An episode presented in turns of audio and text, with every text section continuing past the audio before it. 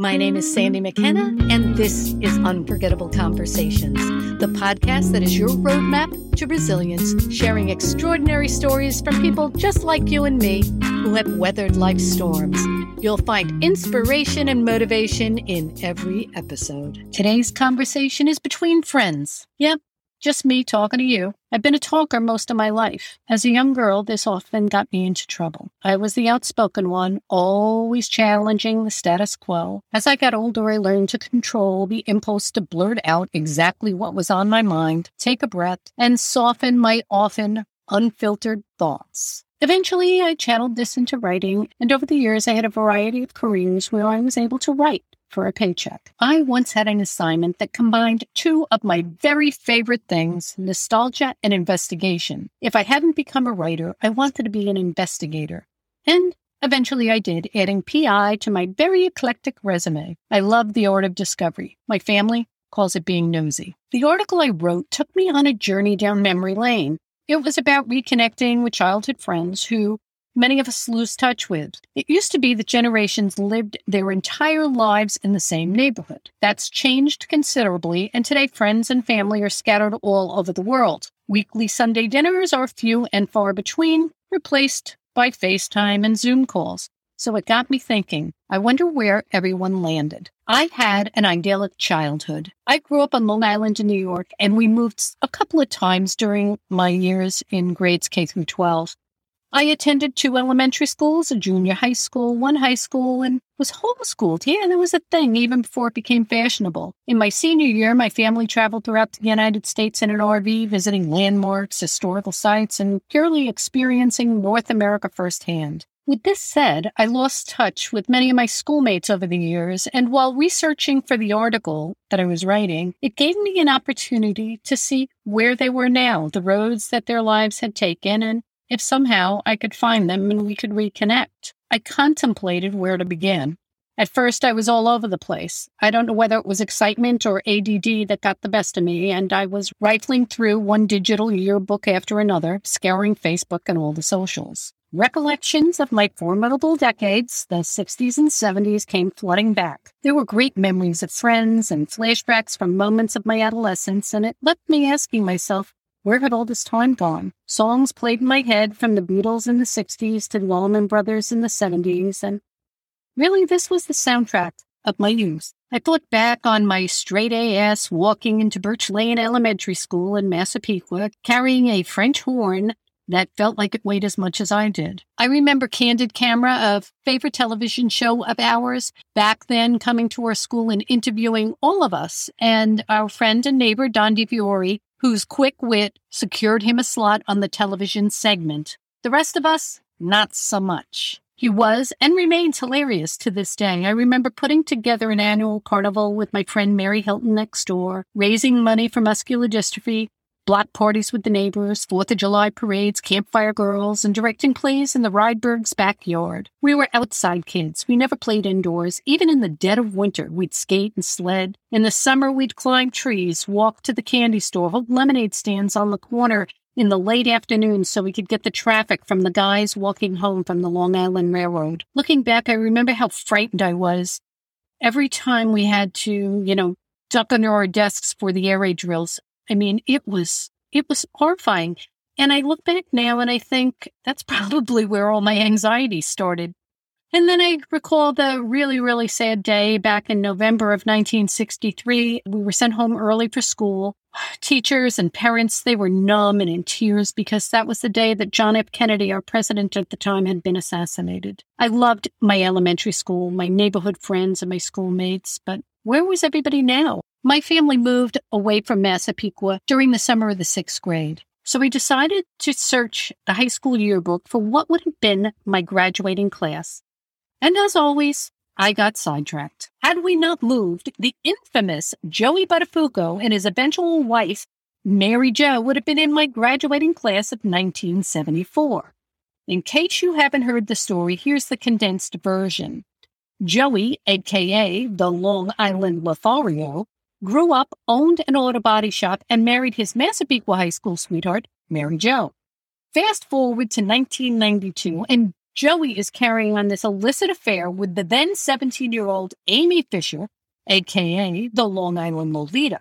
Amy, in a jealous stupor, knocks on the Buttafuoco's front door, and when wife and mother of two Mary Jo answers the door, Amy shoots her right in the face. Amy was arrested, sentenced, and served seven years in prison. Mary Jo eventually divorced the scoundrel whose scandalous antics have seemed to follow his every move and have been his constant companion ever since. But I digress. The Massapequa High School yearbook reads like a who's who of notable alumni. Jerry Seinfeld was the uh, class of 1972 and probably by far the biggest success story. Other notables are the Baldwin brothers, Alec, Billy, Daniel, and Stephen, and Jessica Hahn, another infamous personality. Jessica is best remembered for her liaison with televangelist Jim Bakker and that whole scandal. The football playing Baldinger brothers and rockin' and rollin' Dee Snider from Twisted Sister. But let's get back to the task at hand. I found my best friend Delete from elementary school and found her on classmates.com, which is searchable by maiden names. She was really easy to find. After graduation, she went on to college, became a nurse practitioner, married, had children, and moved to Connecticut. Now that's what I call a success story. My neighbor Don and I reconnected on the beauty of the internet, and he keeps me laughing to this day. He also resides in Connecticut and is a very successful entrepreneur. Former next door neighbor Mary, she lives upstate New York now with her husband. Just before starting the sixth grade, we moved to Dix Hills out in Suffolk County on Long Island to live across the street from my mom's sister and family. My aunt had five kids. My cousin Sharon and I were just months apart. The good part about this was instant friends. The downside was everyone on the block was related in some form or fashion, and this meant someone always had eyes on you. Of course, me being the bold and outspoken one, I often took the hit for the sins of the others. We're now heading into the 70s, my decade. Neil Armstrong had just landed on the moon. Floppy disks, pocket calculators, and VCRs were introduced. The Beatles broke up. The World Trade Center was just completed. Disney World opened up in Orlando, and Apple Computer was launched. The average annual income was just under $10,000. We drove Vegas, Pintos, and Gremlins. Gas was just 36 cents a gallon. We wore jeans, t shirts, and platform shoes.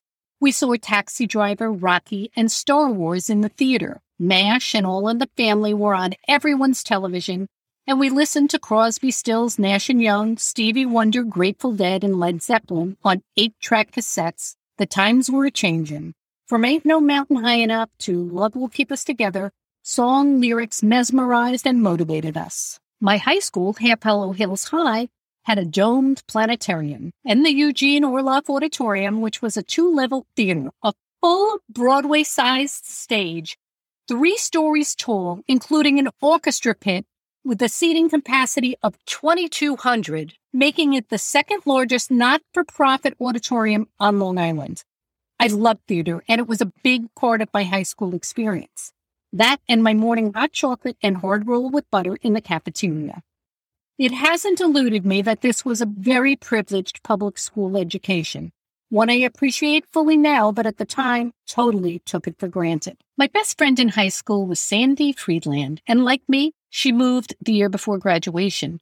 We lost touch, but I always thought about her. We had so many great times together, mostly spent driving around in Sandy's mustard colored Mustang, discussing our boy crushes and typical teen angst. But where did she go? Where had the journey of life taken her? My beautiful friend landed in the Golden State, California, where she had been settled for decades.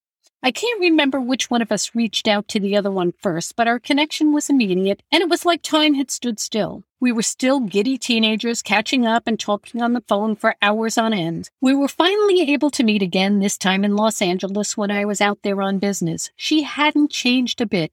Years had passed, but she looked exactly the same as my teenage friend. We laughed, we launched, we never missed a beat. I've seen her several times since. We still talk on the phone since our initial meeting. Every time I'm out in LA, I make sure that I take some extra time so that Sandy and I can get together. Life has a way of kicking you in the butt when you least expect it. Illness, heartbreak, even death.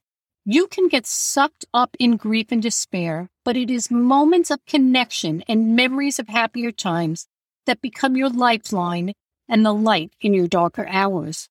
Reconnecting with friends is what's kept me young at heart. As a travel and lifestyle writer, I often focused on where I'd been and how I got there. The journey is absolutely part of the adventure. During the pandemic, one of the things I missed most, aside from seeing friends, family, and traveling, was having something to look forward to. It was the lack of something to anticipate, something to get excited about that has led me to the next chapter, Sandi 3.0. So I've come full circle again to my food and travel roots. I'm excited for this latest venture, a new podcast called Another Great Place.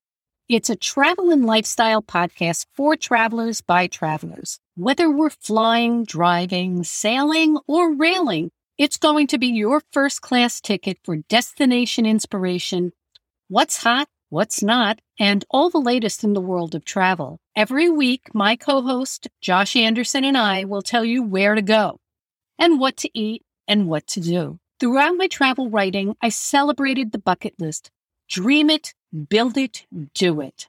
So I'm building it and hoping you will come along for the ride.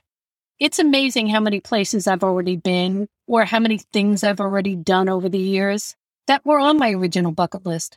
From paddleboarding in Tahiti to hiking on glaciers in Alaska or riding mules down the highest sea cliffs in the world on Molokai.